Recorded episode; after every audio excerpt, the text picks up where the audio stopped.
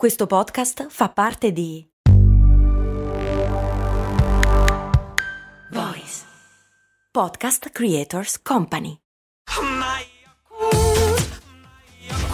Se a volte ti senti così, ti serve la formula dell'equilibrio. Yakult Balance, venti miliardi di probiotici L C S più la vitamina D per ossa e muscoli. È il ventisette marzo duemilaventi quando in Libia, durante l'operazione Peace Storm, le forze legate al generale Haftar vengono attaccate da uno sciame di droni lanciato dall'esercito fedele all'allora primo ministro al-Serraj. Non è la prima volta che dei droni vengono utilizzati nel corso di combattimenti, questi però, secondo quanto documentato in un report dell'ONU, hanno una particolarità. Gli S T M Cargo due, forniti al governo di Tripoli dalla Turchia, violando peraltro l'embargo dell'ONU, sono del tutto autonomi, privi di un operatore umano che li piloti da remoto e che decida se e quando fare fuoco. È così che comincia l'era delle armi autonome? I robot killer sono già diventati realtà? Sono Andrea Daniele Signorelli e questo è Crash, la chiave per il digitale.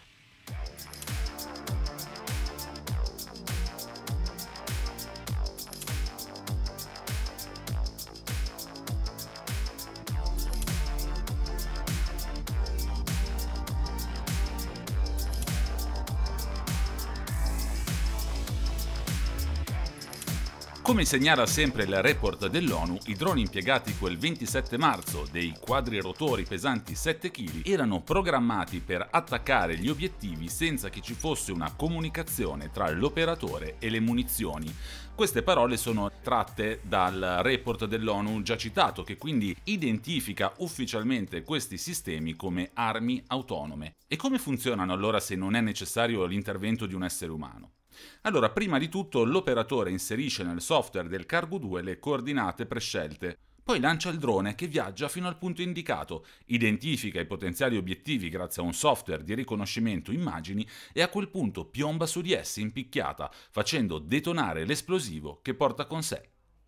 Il Cargo due è in tutto e per tutto un sistema launch and forget, che significa che una volta lanciato l'operatore può dedicarsi ad altro senza più pensare a quel drone che nel frattempo sta autonomamente andando a completare la sua missione.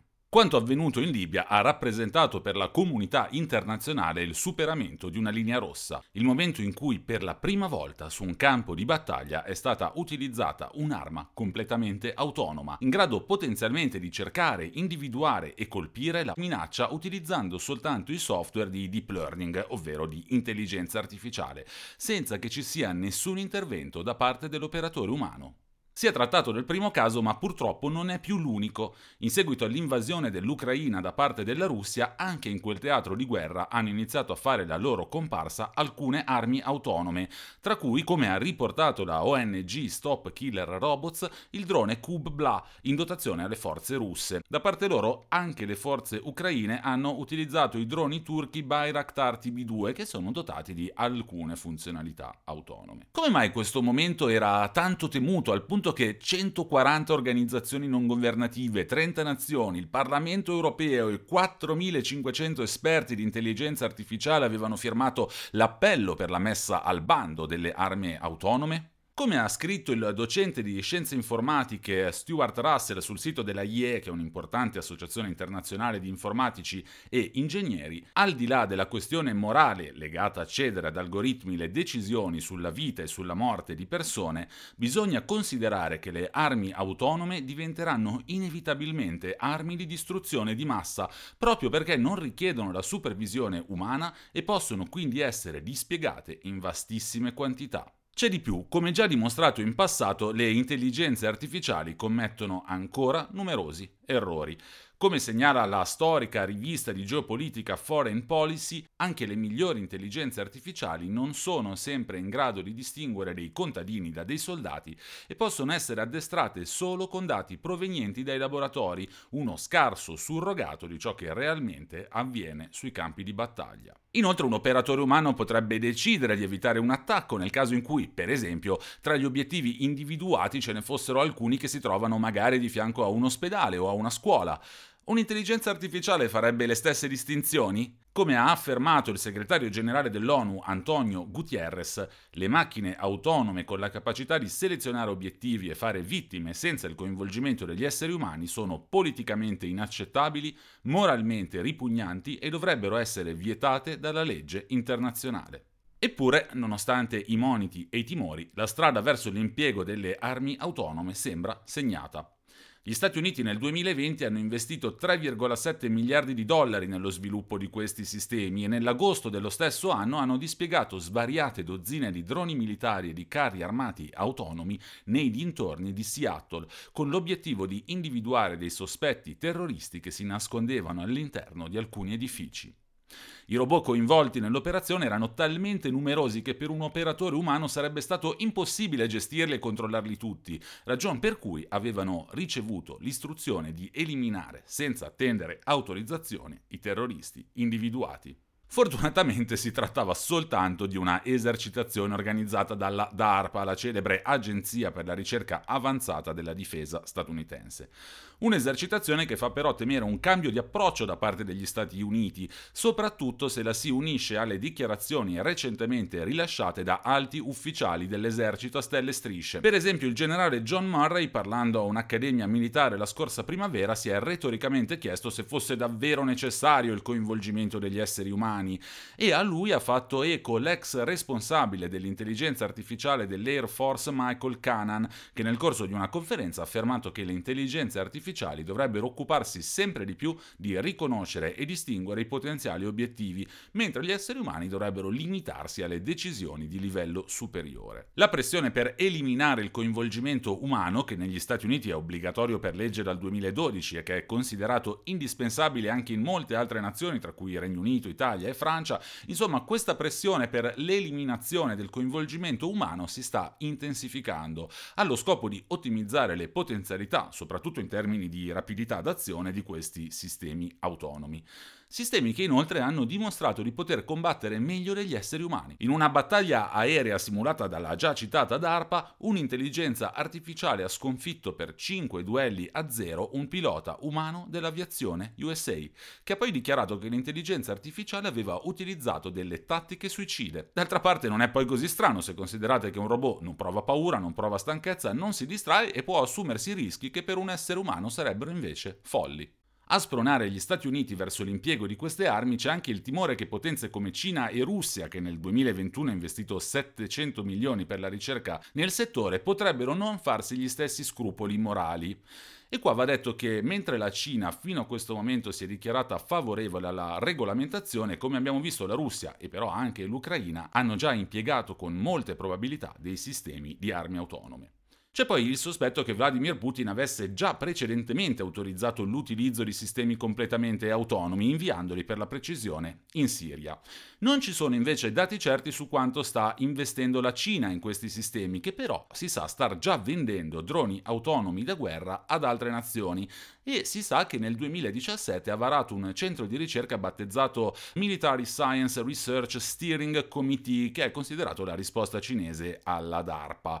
E sempre la Cina sta spendendo nei sistemi autonomi una parte crescente dei duecento miliardi di dollari destinati al settore militare. Lo sviluppo delle armi autonome si sta trasformando in una profezia che si autoavvera, una spirale in cui tutti temono che l'altro sia in vantaggio, è quanto ha affermato Chris Meserol del think tank Brookings Institution. Si tratta quindi di una corsa alle armi che tra l'altro non riguarda soltanto Cina, Russia e Stati Uniti. This episode is brought to you by Shopify. Forget the frustration of picking commerce platforms when you switch your business to Shopify, the global commerce platform that supercharges your selling wherever you sell. With Shopify, you'll harness the same intuitive features, trusted apps, and powerful analytics used by the world's leading brands. Sign up today for your one dollar per month trial period at shopify.com slash tech, all lowercase. That's shopify.com slash tech. Israele, oltre ad aver sviluppato e venduto il suo sistema Harpy, uno dei droni autonomi più avanzati, sta impiegando anche un veicolo autonomo che però è programmato, almeno per il momento, per attendere l'ordine di un essere umano, un veicolo soprannominato Jaguar che pattuglia il confine con Gaza.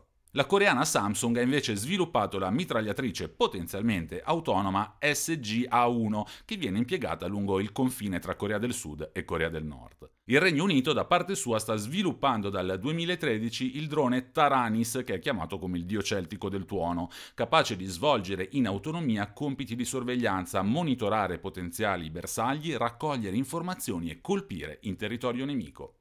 Altre armi autonome sono sviluppate da colossi come Lockheed Martin, Boeing, Kalashnikov, B A E Systems e altre ancora. Nel complesso si stima che il mercato globale delle armi autonome sia passato dai dodici miliardi del duemilaventi ai tredici virgola cinque del duemilaventuno e che nel duemilaventicinque arriverà a toccare quota venti miliardi. Tutto questo ovviamente a meno che la comunità internazionale non decida di mettere al bando le armi autonome, una decisione che sarebbe peraltro appoggiata dalla popolazione, anche se forse non con quelle percentuali plebiscitarie che potremmo attenderci.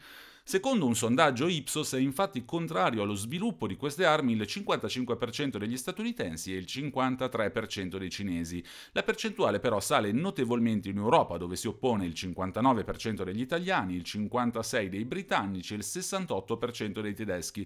Curiosamente eh, la contrarietà alle armi autonome è invece minoranza in Francia, visto che i contrari sono solo il quarantasette per cento. Chi invece non appoggia l'ipotesi della messa al bando, tra cui per esempio gli autori di un report recentemente stilato da un'agenzia governativa statunitense, la National Security Commission on A I, chi non appoggia l'ipotesi della messa al bando sottolinea il rischio che nazioni come Cina e Russia non rispettino gli accordi e che si fornisca un vantaggio strategico alle organizzazioni terroristiche, che in futuro potranno facilmente procurarsi i software per trasformare un drone commerciale in un'arma. Quindi quello che si vuole sostenere è che, poiché è impossibile fidarsi di stati come la Cina o la Russia e poiché le armi autonome potrebbero diventare disponibili anche per le organizzazioni terroristiche, allora è assurdo e sbagliato che eh, nazioni occidentali come gli Stati Uniti o le nazioni che fanno parte dell'Unione Europea mettano al bando questi sistemi, con il risultato di trovarsi poi in svantaggio. È una posizione però fermamente rifiutata tra gli altri da Max Tegmark, che è un docente dell'M I T e voce prominente nella richiesta di messa al bando di questi sistemi. Non farlo sarebbe un errore strategico di cui ci pentiremmo amaramente, ha spiegato nel corso di un podcast. Le armi autonome vanno stigmatizzate e vietate, come è successo con le armi biologiche. Perché sono così problematiche le armi autonome ed è considerata così pericolosa la loro eventuale diffusione? Allora, i problemi li abbiamo già toccati, però forse vale la pena di riassumerli. Si tratta di due ordini di problemi. Il primo potremmo definire il problema etico, ovvero il fatto che a decidere su vita e morte delle persone, degli esseri umani, siano dei sistemi autonomi di intelligenza artificiale, dei robot che non provano empatia, che fanno poche distinzioni e non particolarmente sottili e che commettono molti più errori di quelli a cui si tende a pensare. E poi, in caso di errori, sarebbe molto difficile individuare il responsabile, a differenza di quando a prendere una decisione è un essere umano che ha seguito la catena gerarchica dell'esercito.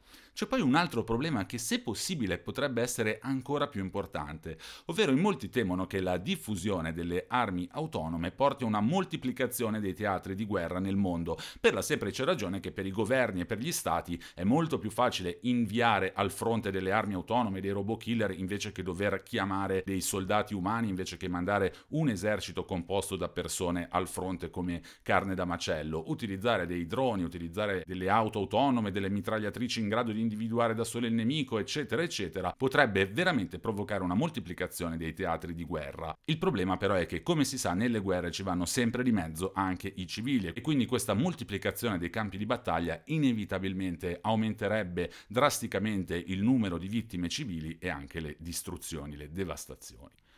Siamo ancora in tempo per fermare la diffusione di armi basate su intelligenza artificiale, oppure il vaso di Pandora è stato definitivamente aperto?